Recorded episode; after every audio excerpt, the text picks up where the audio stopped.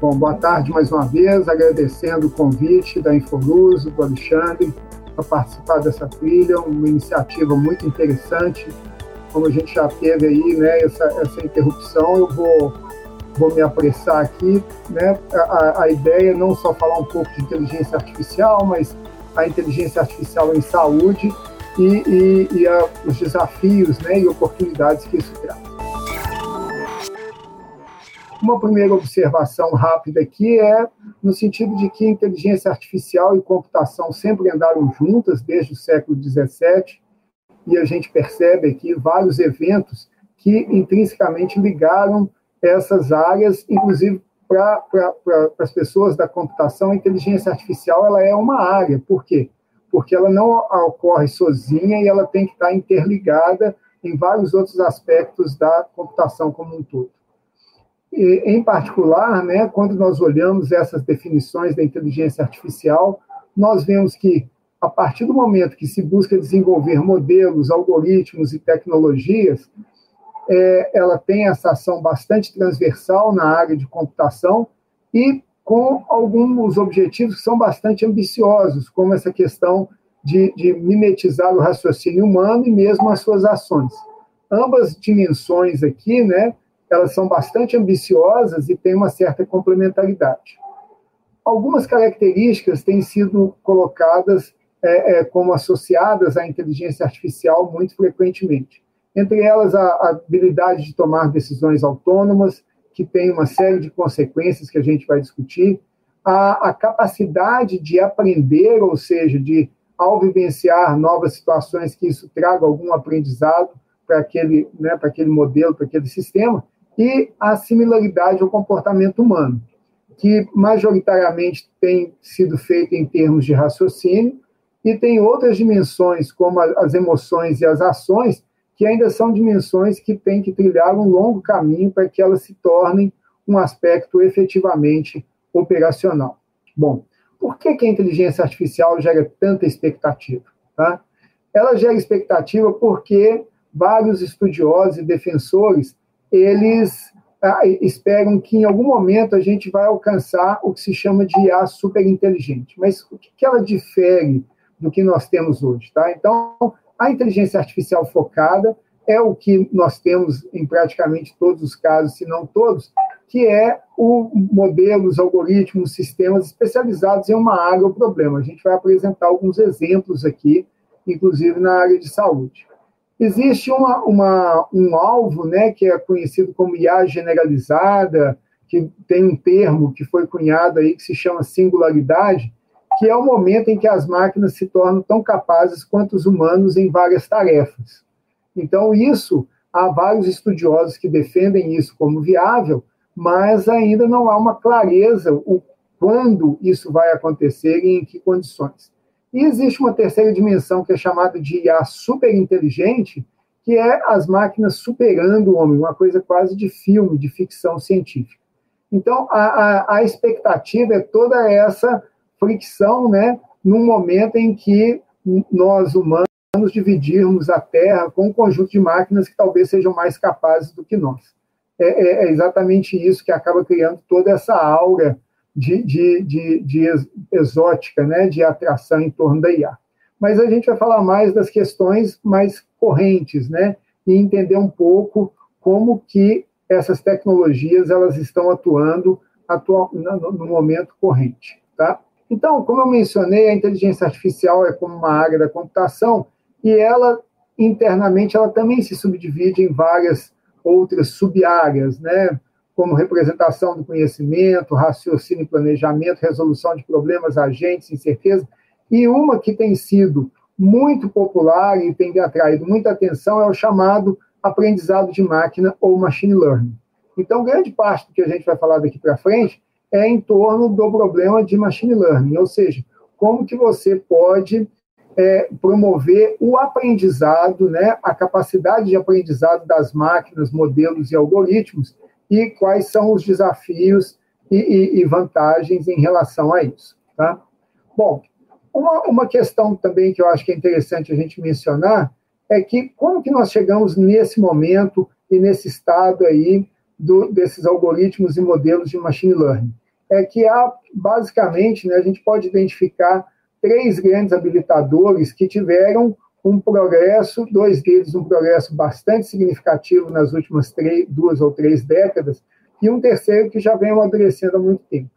Então, a primeira questão, como a gente vai ver, é a questão de dados, né? Então, nós temos como um grande habilitador para que haja todo essa, né, esse conjunto de, de modelos e técnicas de inteligência artificial, haver dados. E, por algum tempo, é, houve muita discussão, né, e, e, inclusive, isso agora já chegou no âmbito da legislação do Brasil, sobre a questão de, de, de dados, de proteção de dados, privacidade, etcétera. Eu, eu acredito, até porque a gente já tem uma legislação, que essa questão de dados ela tende a ser superada no futuro próximo. Tá? E o que vai substituí-la é exatamente a questão em torno dos modelos, que algumas legislações, algumas posturas em outros lugares, como a G D P R, já tem uma preocupação maior. Um segundo grande habilitador é o poder computacional. Esses, esses modelos e algoritmos, eles, eles têm, né, uma demanda computacional que não é simples, e os avanços, por exemplo, em termos de placas gráficas e mesmo os aparelhos celulares, tem sido um habilitador importante para que a inteligência artificial aconteça. E, finalmente, nós temos aqui algoritmos e modelos sobre os quais eles têm sido construídos, né, essas aplicações, esses sistemas de inteligência artificial, e aqui não há realmente uma mudança abrupta, tá? São oitenta anos de pesquisa que, que foram amadurecendo esses algoritmos e foram permitindo que hoje a gente tivesse uma diversidade, um grande espectro de aplicações e de uso desses algoritmos. Bom, uma, uma diferença importante para a gente já concluir essa parte aqui conceitual inicial é a diferença entre programação e aprendizado. A, a plateia da, da INFORUSO, ela pode ter várias pessoas técnicas, uma, uma parcela significativa delas de desenvolvedores, e, e, e o conceito de algoritmo, né, é, que é, é um conceito tradicional na área, ele é o quê? Ele é uma forma de você é, é, estabelecer e formalizar uma sequência de passos que são executados. Tá? Então, o, o, um algoritmo mais simples para aqueles que não são da área, como é que você ordena as cartas do baralho? Tá? Você tem várias formas de fazer isso, é, mas você tem uma forma de fazer isso, uma sequência de passos que você segue para fazer isso. Tá? Mas para alguns problemas não tem um algoritmo. Tá? E aí, por exemplo, detectar mensagens de spam é um exemplo nesse caso. Tá? É, você, todos nós, né, vivenciamos essa questão do spam. E, e, em geral, como que as ferramentas de spam trabalham, em particular as ferramentas pessoais, né? Elas vão aprendendo com o que você chama de spam e o que você não chama de spam. E, e, e nesse sentido, veja, qual que é o algoritmo? Você nunca ensinou para a sua ferramenta de e-mail o algoritmo para detectar spam. Você, ela, ela aprendeu a partir dos exemplos que você deu. Então, isso é uma diferença importante, que é o modelo de aprendizado a partir dos dados e que ratifica, mais uma vez, a importância dos dados nesse processo. Mas vamos olhar o outro lado. Por que que o modelo falha, né? Se esses habilitadores estão no lugar, se você tem as condições para construir bons modelos. Ele falha, classicamente, por três razões, né? Ou os dados são escassos ou ruidosos, e isso é uma coisa que ainda é fato, ou seja, a gente tem, infelizmente, dados de, de má qualidade ou coletados de forma errônea ou enviesados. Ou o modelo é incapaz de aprender, a gente vai falar brevemente sobre isso, ou seja, por melhores e por mais aperfeiçoados que os modelos sejam, não há uma garantia que eles são capazes de aprender qualquer tipo de problema e sobre qualquer tipo de coisa. Ou você tem um problema quase que de operação, de calibragem, né? Que é você não ter criado um modelo no nível de detalhe, na especificidade que seja suficiente, e ele se torna muito abstrato ou muito detalhado. Essa figura aqui, ela ilustra rapidamente o que que é isso, tá? Então, o nosso modelo, a ideia dele era separar as bolinhas dos triângulos. Se o que nós temos como modelo é uma reta, é impossível que a gente separe é, é, de forma perfeita as bolinhas e os triângulos. Por outro lado, se nós temos um modelo que tem uma capacidade de mapeamento mais complexa, ele conseguiria, sim, detectar os vários contornos com um ou outro problema, como esse caso aqui, mas se aproximaria muito mais da demanda. Então, essa capacidade intrínseca de aprendizado dos modelos é um dos grandes desafios. Por quê? Porque, a princípio, a gente não sabe o que, que o modelo é capaz de aprender e o que ele não é capaz de aprender. Um modelo que tem sido muito popularmente discutido são as redes neurais artificiais. Então, grande parte da discussão que nós temos em termos de, dos avanços da inteligência artificial e das possibilidades estão associadas a esses modelos que existe uma infinidade em termos de configuração, arquiteturas, etcétera. Essas redes são inspiradas no cérebro humano, ela, como tá, elas, como está desenhado aqui, é um conjunto de neurônios que tem um processamento muito simples, altamente interconectados, e cada conexão dessa tem um peso, e o aprendizado ele vem do ajuste do peso. Uma, por que, que essas redes são tão poderosas? Porque, na verdade, elas promovem uma explosão de dimensionalidade. Você que tinha um problema em duas, três, quatro dimensões, ou coisa parecida, no número de atributos, você passa a ter milhares de dimensões que podem ser calibradas e treinadas para entender e aprender sobre aquele problema.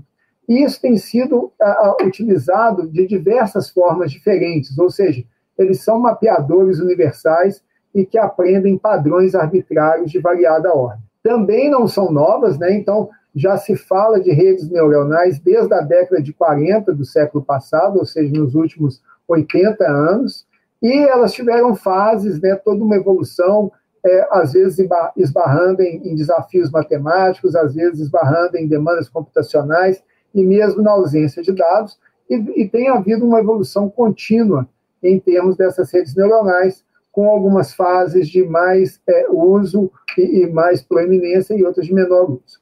Tá?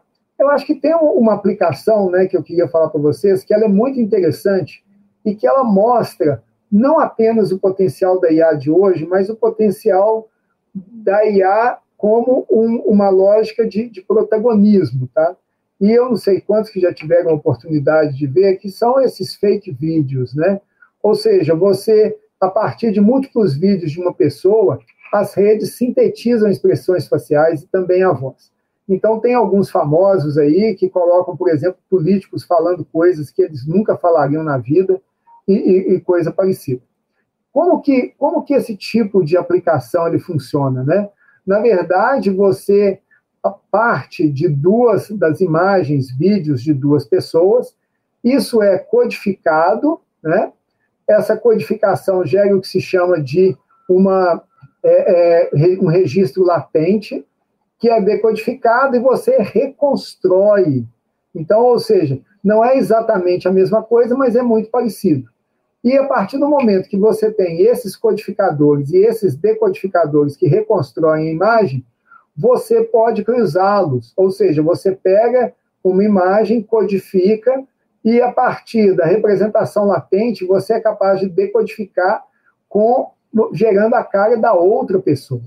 Então, nesse sentido, é que a gente consegue, né? E notem o poder de síntese, e, é, e esse conceito da representação latente ele é muito importante, porque ele, ele, a rede ela foi capaz, aqui nesse caso, de capturar os aspectos fundamentais que caracterizam aquelas pessoas. Se nós formos pensar, nós temos isso de forma muito implícita, né, no, no nosso dia a dia, que, que quando nós reconhecemos uma pessoa, nós nunca sabemos muito bem baseada em quais das evidências, se é na voz, se é no jeito, se é no... Algum, algum trejeito, alguma coisa assim, que nós reconhecemos a pessoa. Então, isso tem acontecido, né? Tem exemplos aí realmente é, é, impressionantes, mas um exemplo que me chamou a atenção nesse ambiente é exatamente o, o contra-ataque da inteligência artificial. Então, da mesma forma que a inteligência artificial ela é capaz de nos é, enganar em termos da, do, dos fake vídeos, É, esse fake vídeo, ele carrega aspectos artificiais que permitem que eu construa uma outra aplicação que é capaz de detectar que o vídeo é fake. Então, vocês vejam que, nesse caso, né, a inteligência artificial, ela atua em ambas as direções e, e, e mostra não apenas as limitações, né, no sentido de que o fake vídeo que é gerado, ele não necessariamente ele é impossível de ser descoberto, mas que as técnicas de inteligência artificial, do outro lado, elas podem ser capazes de, entre aspas, contra-atacar.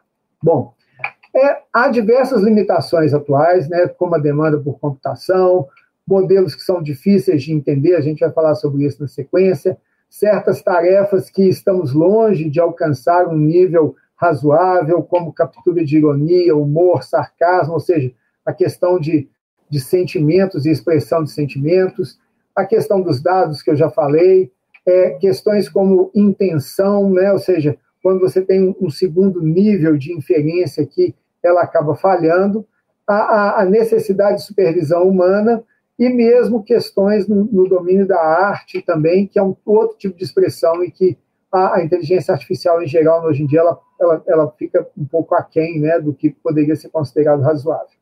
Mas tem um outro lado, né, que aí é, é, é interessante a gente mencionar, é que aconteceu uma coisa interessante, né? Tem acontecido uma coisa interessante em relação à inteligência artificial, que é o fato de que, embora haja todo essa, esse discurso substitutivo, na verdade, a gente tem observado na prática um caminho inverso.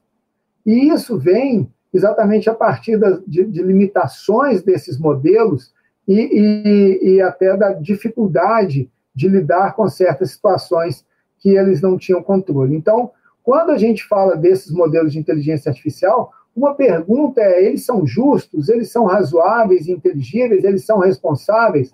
Ou seja, a gente entrou num cenário aqui que não basta que um modelo seja preciso matematicamente. Ele tem que ir além disso. E eu vou dar alguns exemplos rápidos aqui para vocês. Tá? Quando a gente fala de justiça, nós estamos falando de que as decisões dos modelos não podem discriminar, não podem ser enviesadas. E um caso bastante clássico e debatido aí na mídia, na literatura, é de um sistema americano usado para prever reincidência, tá?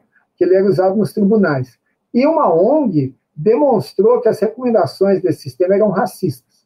Então, isso aqui é uma foto que saiu no artigo original, onde o, o rapaz à, à esquerda, né, o sistema considerou que ele era mais passível de reincidência do que o rapaz à direita, apesar da ficha criminal do rapaz à direita ser muito mais extensa que a do rapaz à esquerda. Tá? Então, esse tipo de coisa, né? Aí você tem todas as questões aí, questões morais, ou mesmo questões legais, considerando que racismo é crime, e que vários sistemas, eles não necessariamente atentam para esse tipo de coisa. Um segundo aspecto é a questão da responsabilidade, que a partir do momento que a gente tem toda uma automação, são necessários mecanismos para identificar quem é o que é responsável. Então, vou dar um exemplo rápido aqui. Vamos supor que eu tenho uma máquina de busca e eu pedi para fazer anúncios de emprego de alta remuneração. Mas, quando eu vou auditar, eu vejo que esses anúncios estão sendo mostrados mais para homens do que para mulheres. Então, isso é uma discussão frequente, né, em várias áreas de, de conhecimento, de atuação, que é um certo sexismo, ou seja, de haver uma, uma tendência, né, para um lado ou para o outro. De quem que é a culpa? Então, a gente pode pensar várias culpas pois aqui. É. Pode ser dos anunciantes, que declaradamente falaram que queriam contratar homens. Pode ser do sistema, que, ou seja, o desenvolvedor do sistema também é machista, por exemplo. Pode ser que o sistema reaja a oferta-demanda percebida. Né? Não, então, pagando, o sistema ele tem como objetivo o quê? Maximizar o alcance dele. Tá? E seja porque homens tá clicam mais tá. ou mulheres são alvos mais populares, ele chega à conclusão que é melhor mostrar para homens, porque ele vai alcançar o resultado dele, ou seja, o menor custo com a máxima eficácia. De quem que é a culpa disso? Na verdade, não tem uma culpa dele ter se comportado dessa forma. O que a gente deveria ter feito é ser proativo no sentido de evitar que ele se comportasse dessa maneira. Ações maliciosas que são sempre presentes nesse processo, algo que ainda não pensamos, tá? E qualquer combinação das anteriores. Então, vocês notem como que é difícil, quando a gente fala a respeito de, de ações autônomas, como que é difícil nós lidarmos com essa questão da responsabilidade algorítmica. Tá? Por fim, a gente tem transparência, né? E a transparência, sem dúvida nenhuma, traz à tona esse aspecto que eu mencionei, que é de você é, é, não simplesmente fazer uma recomendação, fazer uma sugestão, sem explicar para a pessoa que está recebendo aquilo por que, que você está fazendo aquela sugestão. E o contexto de saúde, em particular, isso é fundamental. Por quê? Porque o, o, o médico ele não vai simplesmente acatar a sugestão de um sistema sem entender por que, que isso acontece. Então, aqui a gente tem um caso clássico aqui, que você tem um modelo, o modelo ele faz uma sugestão, essa sugestão aqui, ela, ela, né, você, né, a partir desses sintomas ele faz a sugestão, você busca uma explicação de quais sintomas que levaram o modelo a fazer a sugestão, e aí apresentando isso para o médico, a, a hipótese é que ele vai atender melhor. Na verdade, no âmbito dos trabalhos nossos aqui, a gente tem feito isso, não no, no, no sentido aqui de detecção de flu, mas no sentido de interpretabilidade em cardiologia. Tá? Então, o que a gente quer é aumentar o grau que o ser humano compreende a causa de uma decisão algorítmica. Tá? Repetindo aqui, previsões não são suficientes, ferramentas devem fornecer evidências que apoiem os resultados, existem métodos que geram essas explicações, elas podem não ter sentido, isso é um problema que a gente detectou, e a gente tem trabalhado no que se chama de modelos contextualizados interpretáveis, no sentido de que essas explicações elas têm que trazer elementos significativos para os usuários. Esses atributos são aqueles que o especialista já conhece, né? E ele, existe todo um processo formal aqui, e o nosso desafio é como gerar explicações baseadas nesses atributos contextuais. O nosso cenário aqui são doenças cardiovasculares, tá? Em particular o uso de eletrocardiogramas para detecção antecipada dessas doenças, e elas, né, num, num cenário pré-Covid, as doenças cardiovasculares eram responsáveis por quase um terço das mortes e hospitalizações no país. E há uma carência de cardiologistas, e a possibilidade de um diagnóstico oportuno e antecipado evitaria um número significativo de mortes, em particular no cenário de telesaúde, que é algo que avançou muito no, nos últimos tempos. Tá? Então, isso aqui é um eletrocardiograma, na verdade, né, acho que todo mundo já viu um anteriormente, mas o, o que é complicado, assim, a princípio, para nós leigos, é que isso aqui é um eletrocardiograma normal, e aqui são eletrocardiogramas de várias doenças cardíacas. Vocês notem que não é simples, né? Você, até vemos algumas diferenças nos, nos gráficos aqui, mas, em geral, não é simples a gente dizer que tem uma doença ou não tem uma doença, tá?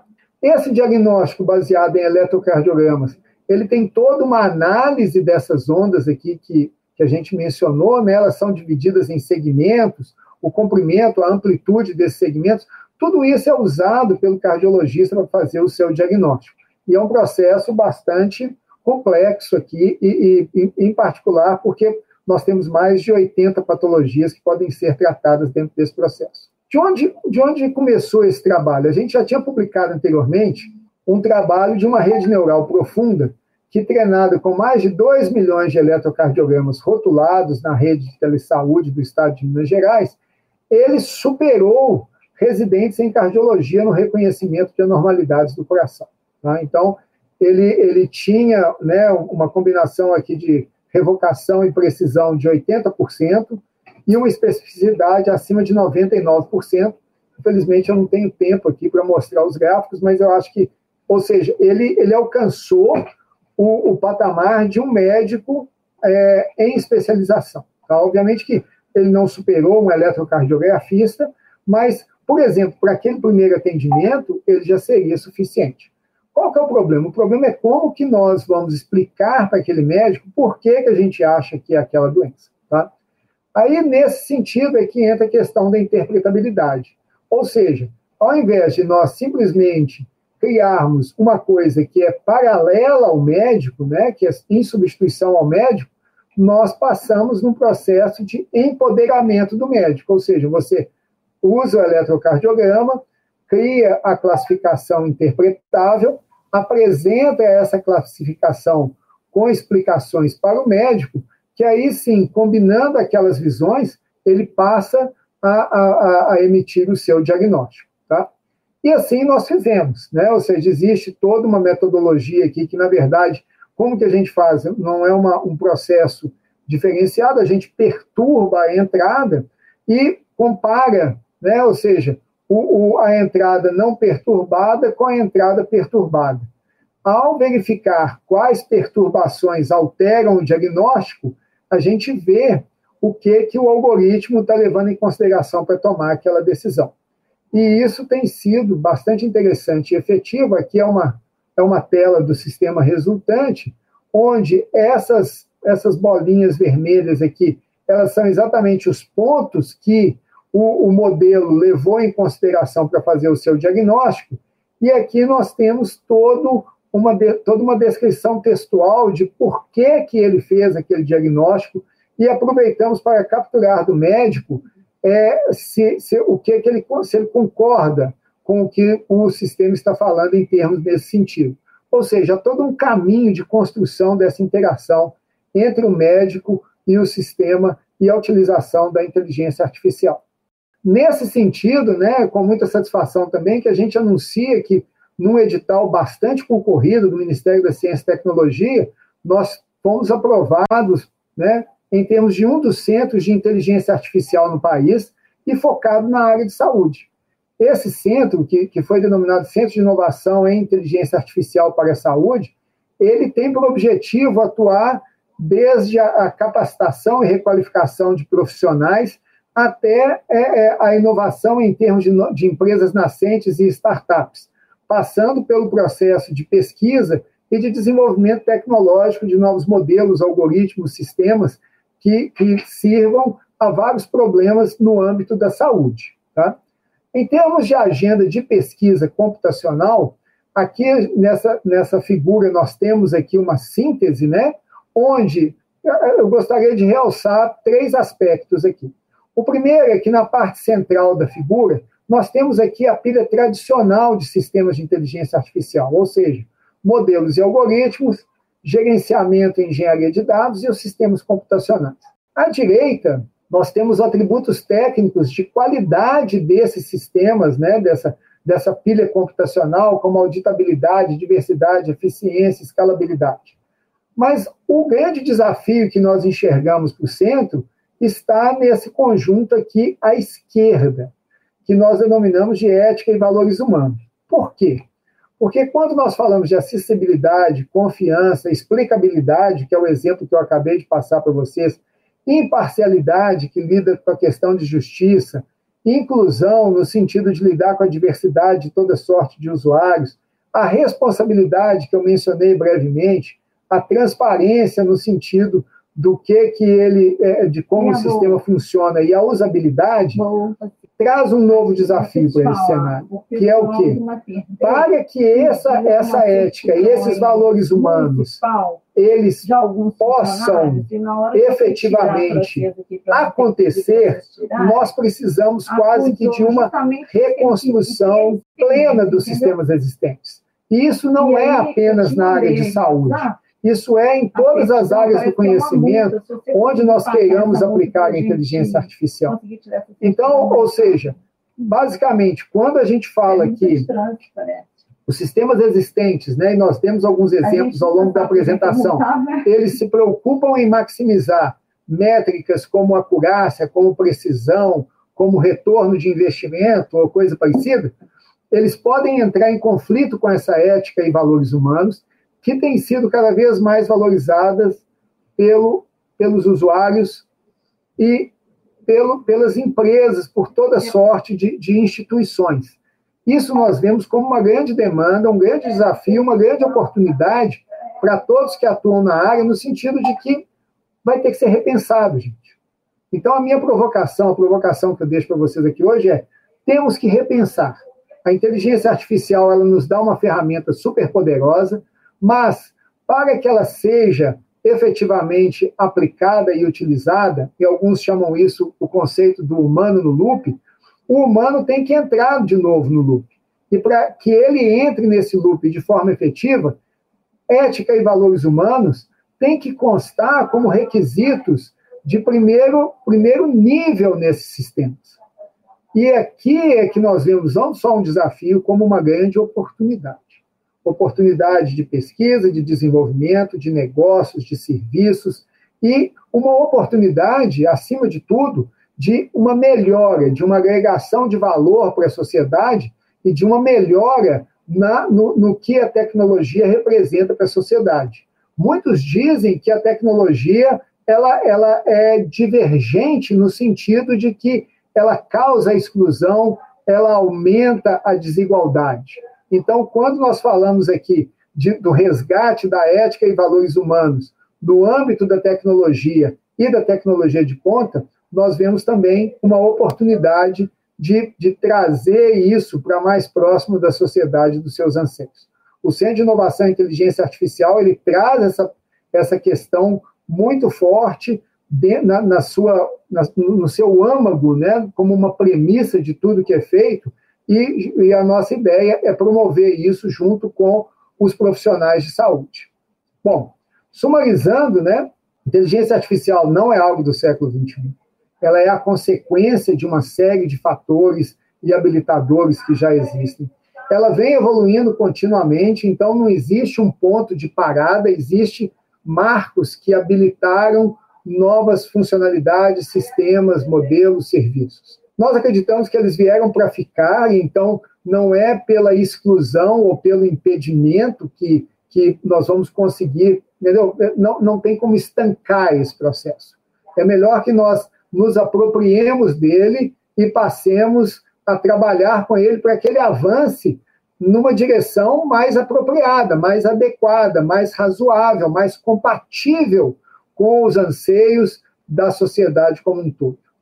Eu acredito que estamos ainda longe da singularidade, ou seja, o momento em que a inteligência artificial vai superar a inteligência humana, embora eu não tenha a menor condição de dizer que isso não vá acontecer, tá? E questões éticas e valores humanos são fundamentais. Em particular, que eles vão nos obrigar, como profissionais da área de informática, a revisitar uma quantidade significativa de tudo que foi feito nos últimos vinte, trinta anos. Para quê? Para que a gente promova, não uma substituição, mas um empoderamento das pessoas e das organizações no uso responsável, eficiente e eficaz da inteligência artificial. Tá? Então, era isso que eu né, gostaria de falar. Eu acho que tem algum tempo para a pergunta aí. Agradecer mais uma vez a oportunidade e devolvo aí a palavra para o Alexandre. Realmente interessante essa apresentação, muito interessante e, e é claro que nós temos poucos minutos, houve um, um pequeno problema técnico na nossa, na nossa sessão, mas eu acho que foi suficiente, ficou extremamente claro. É, eu só gostaria de um comentário final, porque, como você disse, a, a inteligência artificial não é nova, mas ela virou uma estrela da, da revolução tecnológica que vivemos. E na área de saúde parece que é a solução para todos os males, né? O que preocupa médicos, pacientes, profissionais de saúde, não só médicos, mas profissionais de saúde, nesse aspecto substitutivo. Qual que é esse futuro? Não estamos muito longe da singularidade, aliás, não, provavelmente estamos muito longe, segundo a sua colocação, mas um dia ela chegará e nós temos que nos preparar para isso, não? Como é que você vê essa, essa, esse conflito? Eu não vejo como conflito, Alexandre. Eu tenho uma visão otimista do processo e, e talvez por um cacuete né, da, da academia, eu acho que, que o caminho, ele é a capacitação, ele é o entendimento, ele é o, o diálogo e a construção conjunta de profissionais da saúde, profissionais da tecnologia. Tá? É, é, quando você passa a ver a inteligência artificial como uma lógica de empoderamento, ela passa a ser algo para ajudar o profissional, como já nos ajuda em diversas outras áreas.